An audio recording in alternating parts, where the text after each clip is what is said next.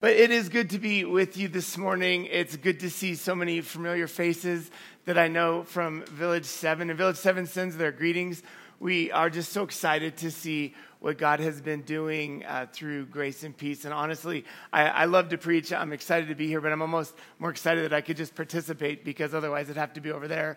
So it's fun to, to be with you guys this morning, to see what God is doing. Uh, it's just been such a fun journey as Vince and I did uh, office next to each other for several years. And we, I mean, so many conversations as he planned and we prayed for grace and peace. And even before that, we went way back. Uh, we were on staff with Cru together. He was director down in New Mexico, I was director up here. And uh, friends introduced us because they heard we were reformed. And then I realized I wasn't because Vince is way more reformed than me. But uh, no, this is a joke but it is, it is really a joy to be here, and uh, we are so excited to see what God has done uh, through, through this church and how you're going to reach out to the city. Um, you know, we are looking at the sixth sign of Jesus in the Gospel of John this morning. I think uh, there, are, there are seven signs in John where Jesus comes and he shows that he is the Christ, that he is the Messiah, and that we are to believe in him, and we can because he is the Christ. And as we go through these, it, it, it's just an amazing picture of who Jesus is. And I think you covered the seventh sign last week at Easter, which was Lazarus being raised from the dead. And in the sixth sign, we see Jesus giving sight to a blind man. A man who's been blind from birth, and Jesus steps in and cures him of his blindness. I don't know if you've ever thought much about what it's like to be blind what it's like to live in darkness. I don't know if you've ever played a game where you ended up blindfolded and someone had to move you around. Maybe at least you've uh, played pinata or done a pinata where they blindfold you and, and, give you a stick and tell you to swing it, which is kind of a horrible idea if you think about it. It's just sort of fodder for a YouTube fail blog video or something. But uh, have you ever spent much time in darkness and sort of felt what it's like? Many of you maybe know uh, a pretty famous vlogger on YouTube. His name is Casey Neistat. And Casey has this really big vlog. He does lots of fun things. But a couple years ago, he had a young woman on who had her own YouTube channel, but she is blind. And she was kind of recounting how she went about making her videos. But as she lived in darkness, there wasn't a whole lot she could do. She needed her mom's help for almost every step of the way. She would have, her mom would have to set up the camera make sure it was in focus, make sure the lighting was okay, make sure she was actually looking at the camera. And afterwards, of course, after she delivered the content, she, the, her mom would have to do the video editing. She was completely dependent on others for even how she tried to uh, make her career and, and make a living.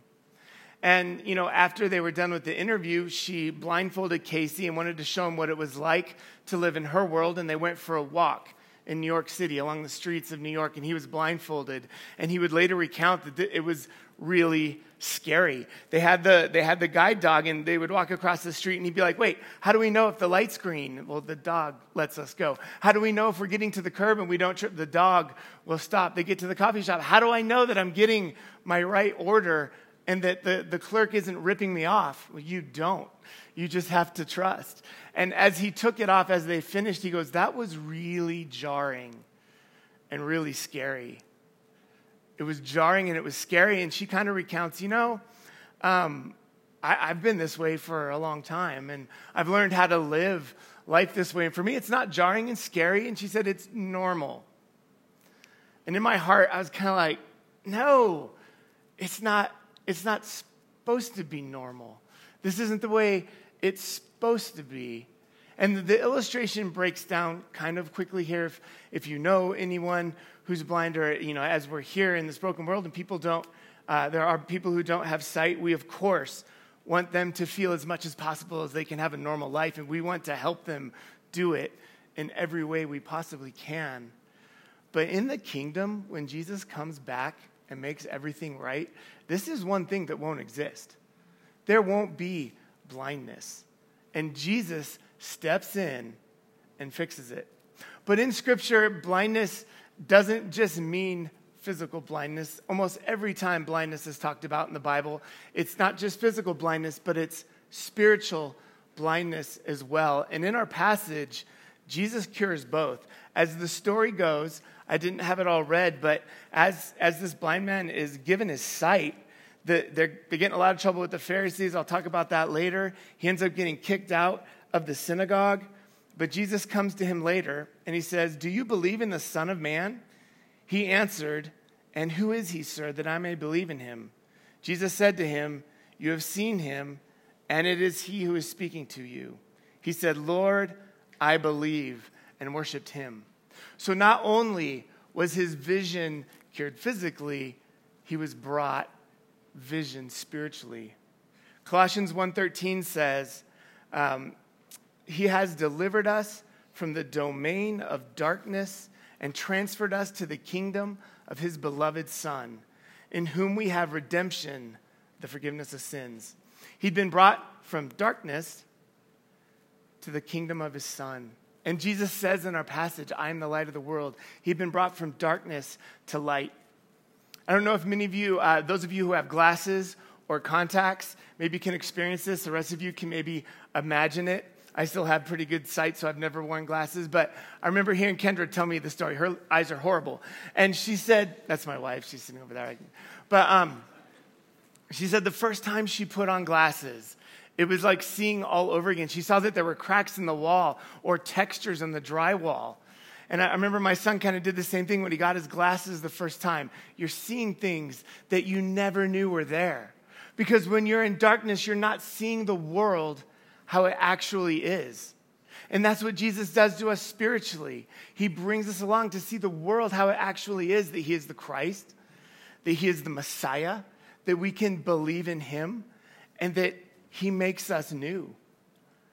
But one of the problems is we still have our old eyes, spiritually speaking.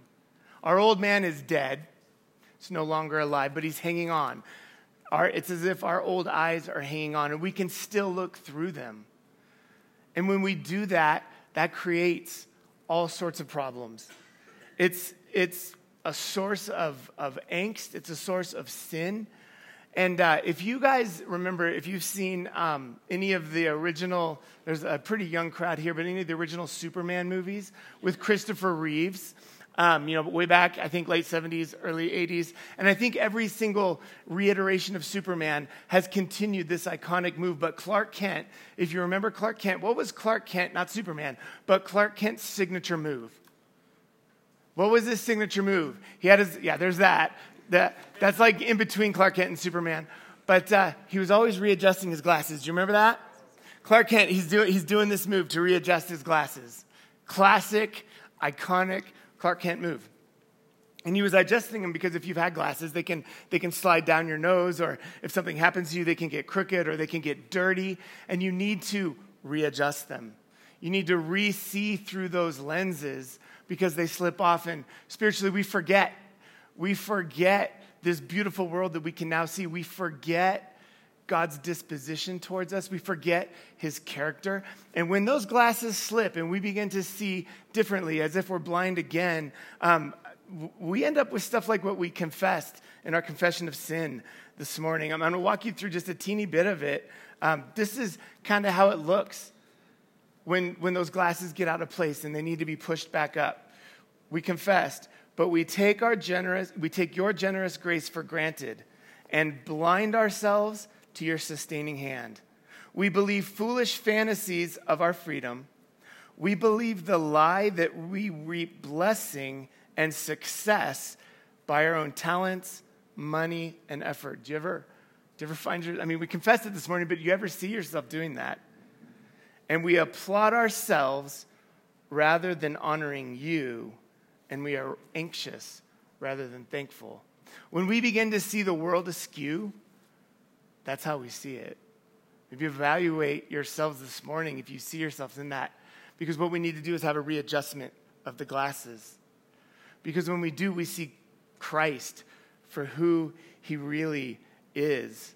And we see a love that is awesome. There's a song we sang at Easter last week, and it's uh, As I Survey the Wondrous Cross. And the final line of that song is Love so amazing, so divine, demands my soul, my life, my all. So we need to readjust our lenses to see God's ultimate reality and worship Him, just as the blind man later worships Him. We need to see this in three different areas. And I think the first one, we need to readjust our lenses to see that God is not out to punish you. This happens right at the beginning of our passage. Right as they enter the, the city, it says, As he passed by, he, Jesus, saw a blind man from birth, and his disciples asked him, Rabbi, who sinned, this man or his parents, that he was born blind? Now, this would have been a very normal belief uh, back then in ancient religions. Um, you know, it was often believed that if you're suffering, if something's going wrong in your life, then you've done something wrong.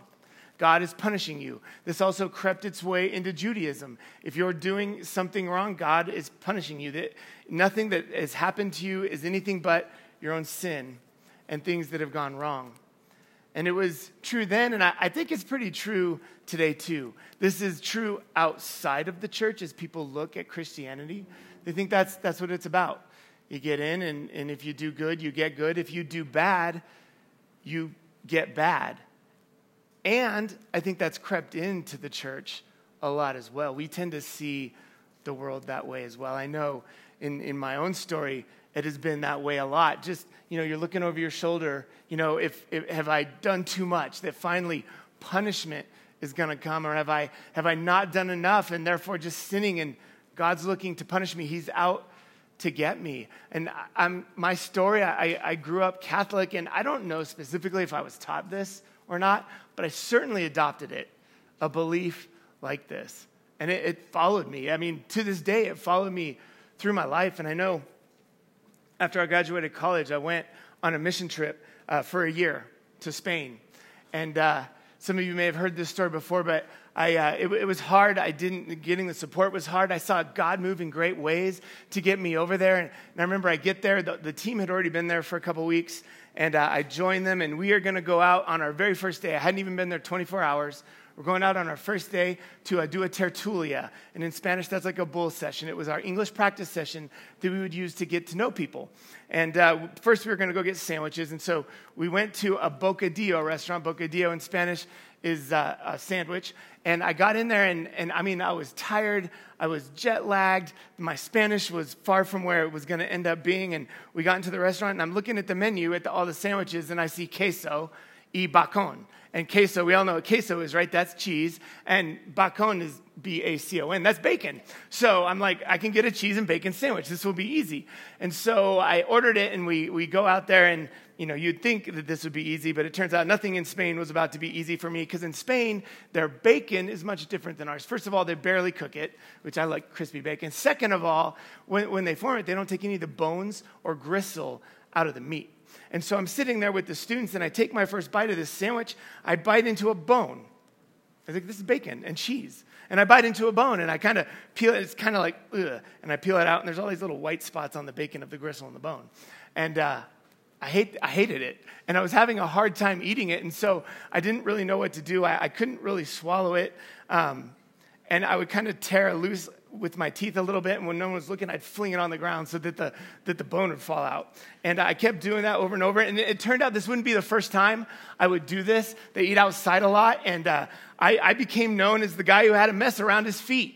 But uh, maybe a little sloppy, maybe a little dumb, but they never knew I was hating on their food. So I did pull off at least that.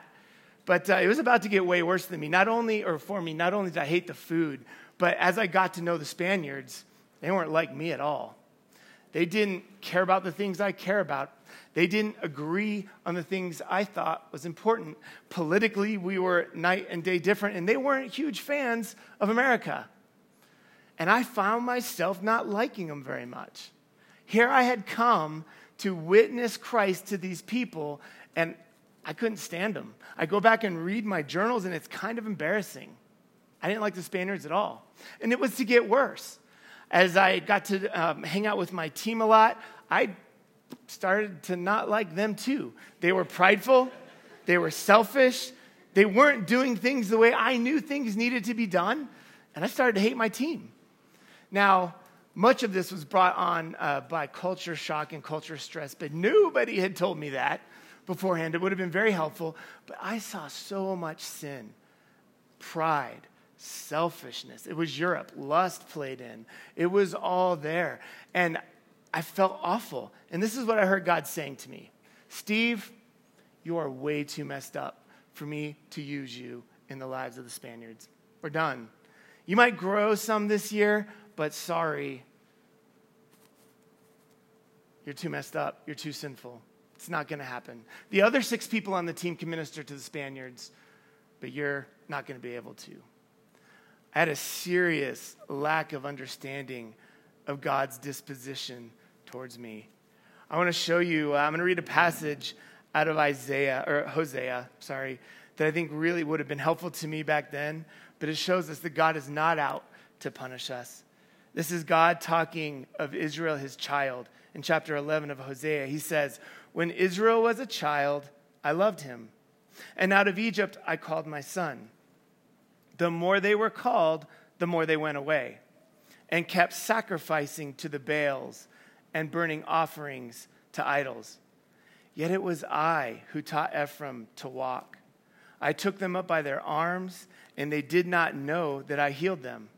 I led them with cords of kindness, with the bands of love. And I became to them as one who eases the yoke on their jaws, and I bent down to them and fed them. But yet they still continued to turn their back on God they rejected him. They think of the worst insult, and that's what they were throwing to God. So he talks about the judgment he's going to bring, and he says, They shall not return to the land of Egypt, but Assyria shall be their king, because they have refused to return to me. The sword shall rage against their cities, consume the bars of their gates, and devour them because of their own counsels. My people are bent on turning away from me, and though they call out to the Most High, he shall not raise them up at all. Here goes the next two verses. It's like God's heart hits him. How can I give you up, O Ephraim? How can I hand you over, O Israel? How can I make you like Admah? How can I treat you like Zeboim? Basically, how can I forget you. My heart recoils within me. My compassion grows warm and tender. I will not execute my burning anger. I will not destroy Ephraim. For I am God and not a man, the Holy One in your midst, and I will not come in wrath. That is God's disposition towards us. In Christ, it's his disposition towards us, and he can do this because it was Christ who paid the price for our sins.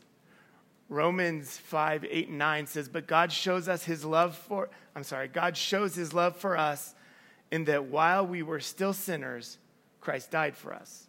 Since therefore we have now been justified by his blood, how much more shall we be saved by him from the wrath of God? God is not out to punish us because he punished his son.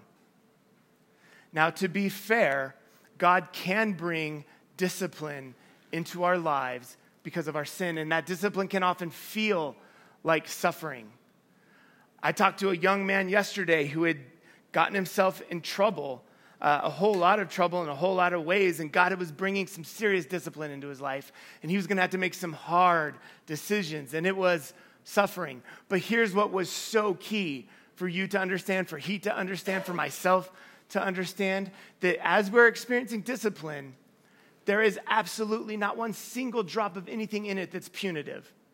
It is not punishment. There is no drop of God trying to get back at us. There is no drop of avenging himself or revenge. It is completely for our good. Hebrews 11 and Revelation tells us that he disciplines those whom he loves. And that's going to change how you look at it completely because you won't have to fear it. You can know that it's absolutely for you. So we need to readjust those lenses, kind of push them up. Because when we see it, we see love so amazing, so divine, it demands our soul, our life, our all. That's what happens when we readjust the lenses. So we need to readjust the lenses to see that God is not out to punish us. We need to readjust the lenses, secondly, to see God's grace. Grace and peace. We talk all about grace. We were praying about it earlier. But grace, simply put, one of my favorite definitions, it's God's unconditional, unearned, one way love of people who don't deserve it. It's God's unconditional love and favor empowered on people who don't deserve it, who can't earn it. And that's exactly what happens in our passage. I lost it. Let me get back to it. Uh, as they enter into town, this is really cool. As they pass by, like I said, they saw the blind man. The apostle, the disciples ask him, Why is he blind? Jesus puts it down right away. It's not their sin. It was not that this man sinned or his parents, but the works of God may be displayed in him. He explains it, and then it says in verse 6 Having said these things, he spat on the ground, made mud with the saliva. Then he anointed the man's eyes with the mud and said to him, Go wash in the pool of Siloam. Put yourself in the man's shoes for a quick second. He's sitting there blind. The, the disciples and Jesus are somewhere over here, and they have this conversation about him. I don't think there's nothing indicating that, that the blind man saw him, well, obviously didn't see him, knew he was there, heard him. He's just kind of sitting here on his own in darkness, right? Jesus is having this conversation. I don't think he heard it. And all of a sudden, maybe, you know, he, he senses that someone walks up to him. Maybe he hears him spit on the ground, and then something gets wiped on his eyes. He might have known what mud was. I don't know if it was hot or cold. It's kind of gross. But he, he feels this, and then he's told to go wash in, in the pool, and when he does, he's blind. What did the blind man do to get his eyes opened? Absolutely nothing. He didn't know that Jesus was there. He didn't know who Jesus was. He didn't know that he could ask. He didn't ask for help. He didn't cry out in pain. He was just there. It was 100% Jesus, 100% him who pursued him, 100% him who cured him. That's grace. And I think often we uh, forget that. Romans chapter 5 tells us that we stand in grace. It's the air in which we breathe. And it's easy to get past grace and think, yeah, grace was that thing that I needed when, you know, before, because I was just like that, and it's huge, but we forget that we were just like that. And we need God's grace and mercy as much today as we did before we knew Him, and we have it. It's where we stand. I mean, it's awesome. I mean, remember, like, we know our sins, we know our weaknesses, yet we have his smile, his favor, his love bestowed on us despite it. I mean, the guy, just like us, he, he was Jewish, he was part of the temple. He would have been included in that story that I read from Hosea. He would have been part of the people of God who would turn their back on him. Jesus came in, boom, sight. And then at the end later, you know, he still hadn't seen him. Jesus walks up and said, Do you believe in the Son of Man? Who is he? It's me. Heck yeah, I do. And he worshiped him had his eyes readjusted so that he could worship Christ. And then you have the Pharisees. As the rest of the story goes, the Pharisees get really upset in chapter 9. It's great to read later, but they're mad that Jesus has cured this guy. And they're not going to depend on grace. Pharisees don't want to have anything to do with grace because they're depending on their own rules that even they had made up. And Jesus breaks a huge one because he cures this man on the Sabbath. He cured this man on the Sabbath, and that was big time against their rules and they wanted, they wanted to kill him. They were afraid that Jesus would gather more followers than, than they would have. And, and they're already, chapters before, trying to figure out a way to kill Jesus. They don't want to have anything to do with grace because they're depending on their own following of rules. And it made them bitter. It, it, it made them want to punish people. They want to kick him out of the temple, they later, they later do. And I think it's really easy for us to be hard on the Pharisees. It's really easy to uh, look down on them. And uh, the more I think about it, the more I realize that sometimes I can be exactly like the Pharisees. And I can depend, I, part of what we confessed this morning, I can depend on my own good works to think that I'm okay with God. And I end up just like the Pharisees. And uh, in 2019, as I've thought about it, I'm not so sure good works are even the point anymore.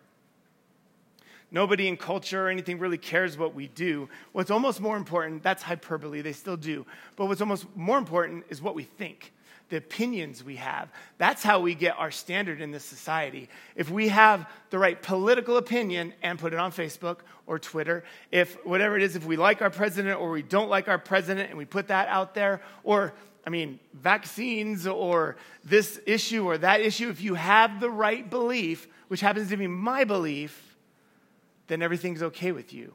And those who don't have those same opinions uh, as us, I mean, we want to put them on blast, right? Have you ever been tempted, to, or maybe have? you know, I'm going to straighten you out and fix all of your problems on Facebook, right? And, and we want to blast them. But, but literally, what we're doing, and, it's, and I do this, I'm super guilty of this all the time. I read this stuff, and I'm like, what a stupid person. I'm so much smarter than them that I have this all figured out. And they need to do it and think about it my way. I forgot about grace. I forgot that it's not about my opinions, right or wrong, that have gotten me anywhere. It's about God's grace.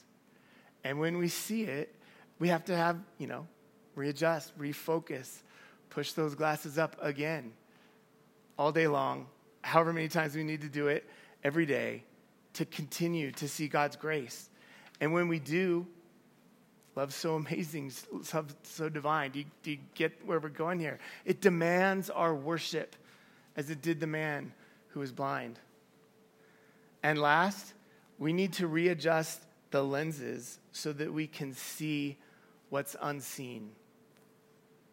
How's that for making sense? We need to readjust our lenses so that we can see what's unseen. 2 Corinthians 4:18 says this: "For our light and momentary affliction is preparing for us an eternal weight of glory beyond all comparison."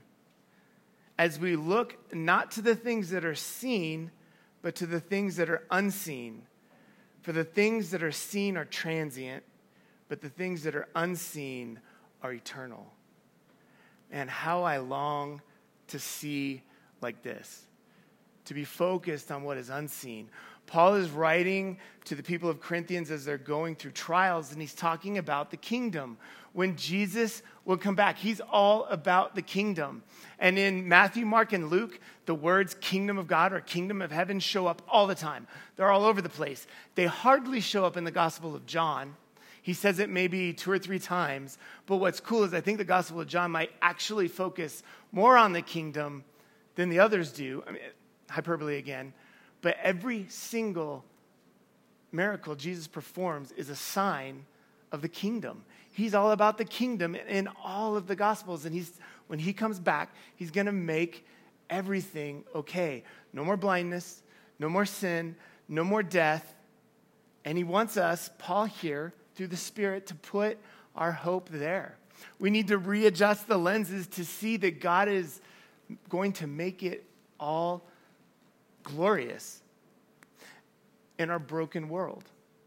It's a broken world, and we need to be reminded of this. And I was thinking through this week what, what are some of the biggest brokenness I, as a, as a pastor, as I work with adults or college students or whatever, what is some of the biggest brokenness I see? And most often it's in relationships marriage relationships, relationships within family. I work with college students, so there's a lot of boyfriend girlfriend relationships. Relationships are so broken, and when they're broken, you've experienced a broken relationship before. It can bring you down to your core. So, what does it look like to see what's unseen in our relationships? And uh, I was reminded of uh, a quote by Tim Keller. It's a concept by Tim Keller, actually, of the glory self that uh, Kendra and I use when we do premarital counseling for couples. And it's this idea about who God is making you. And, and the, the quote is in the context of marriage, but I think it can serve um, in the context of all of our relationships, in the relationships with our family members, in the relationships with our friends, boyfriend, girlfriend, friend, friend. But listen to this quote. I think this is awesome. This is how we see what's unseen in a place that tends to be super broken. Within the Christian vision for marriage, family, and friendship, here's what it means to love it's to look at another person and get a glimpse of the person God is creating and say, I see who God is making you, and it excites me. I want to be a part of that.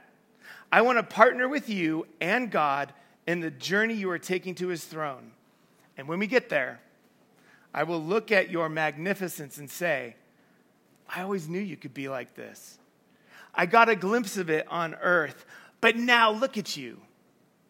Each spouse or family member or friend should see the great things that Jesus is doing in the life of their friend through the word and the gospel. Each spouse and friend should then give himself or herself to be a vehicle for that work and envision the day you will stand together before God, seeing each other presented in spotless beauty and glory. This is what, I mean, can you imagine what relationships would be like if you've been in, in broken ones? What it would be like if that's the way we approach them? If we approach them, I see who God is making you and I want to be a part of it instead of, I think God's making me into something and I want you to be about me. Because it's that selfishness of the, of the glasses re messed up that causes us to be that way. But to see somebody, think of all your relationships, to see who God is going to make that person, and that's how God sees them. He stands outside of time. There's two pieces here. He stands outside of time. He sees how you're going to be when you're perfectly glorified right now. And right now, he sees how you are perfected in Christ. And the call is to see what's unseen and see each other that way. Oh, what a difference that would make in our relationships. There's a, back to Superman, full circle. In that very first movie with Christopher Reeves, um, Super, uh, Chris, uh, Clark Kent is supposed to take Lois Lane out on a date. You should go home and YouTube this because it's really fascinatingly cool. It's just a little clip. Clark, uh, Clark, Kent's supposed to take Lois Lane out on a, on a date, but Superman shows up first and takes her on a pre date, I guess. And he flies her around like you could live up to that. And she's swooning and, and, like cannot believe how awesome Superman is. And Superman's kind of falling in love with her. He drops her off, makes his switch, comes in the front door as Clark Kent and she's getting ready for the date. She's like totally distracted. And he's standing in front of a mirror and he's decided to tell Lois Lane who he is, that he's Superman. And uh, he takes off his glasses, he stands up tall, and before your eyes on the screen, he turns into Superman.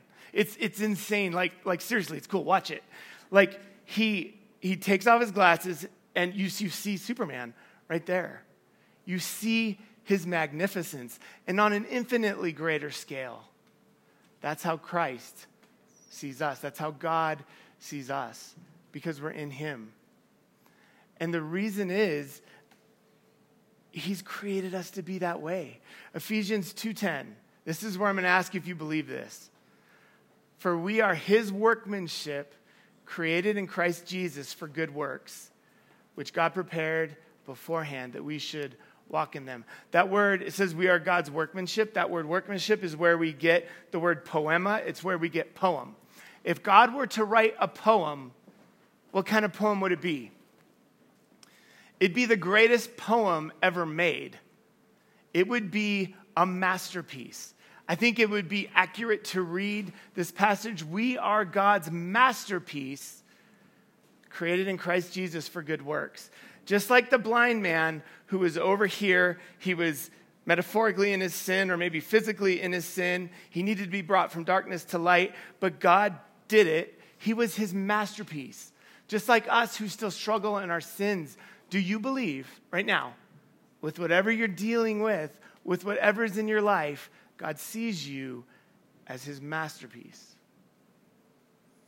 I mean, you're going to have to fight with this a little bit, maybe, but you are God's masterpiece right now. If you are in Christ, if you have trusted Him, that's what's true of you. And it's because of Jesus. Because you remember back in Hosea, I read that, I read that, that piece where God says, I recoil within my heart and I can't punish you. What's insane is what he wasn't able to bring himself to do to the people of Israel because he recoiled within his heart, he did to his son on the cross, what he recoiled and couldn't do to his people, he did to his beloved son who had had a perfect relationship with him from infinity past. Perfect intimacy. And at that moment, what would have recoiled him to do, he turned his back on his son so that he would never have to turn his back on you. On the cross, he took our sin so that God wouldn't punish us. On the cross, he gave non grace so that he could give grace. On the cross, Jesus was put into darkness so that we could be brought into the light. And I'll say it one more time, but that's love so amazing, so divine. It demands our heart, our soul, our, our all. And how do we adjust the glasses? Real quick to be practical. We ad- you're adjusting the glasses by being here this morning, by being engaged in worship, by being in a city group, by putting yourself in the places where you can be reminded of these truths, where you can readjust the glasses, by studying the word, by being in prayer. It's, it's the spiritual disciplines, it's being engaged, it's being plugged in, it's being about what Jesus is about, it's serving, it's sharing that light with others. All of those are part of what adjusts the glasses so that we can worship God because we see how awesome his love is. Let's pray. Heavenly Father, uh, I thank you for this morning. I thank you for your love. I thank you for your grace. I thank you that you have brought us from the kingdom of darkness into the kingdom of light. I pray for anyone who might be here this morning who hasn't trusted that. I pray that as, as they're here and we go through the book of John, that they see that you are indeed the Christ who loves them. We pray this morning, more than anything, I pray that myself and each of us would see you as a beautiful Christ. And that would be struck that your love is so amazing, so divine, that we would give you our entire life. And we pray this in Jesus' name. Amen.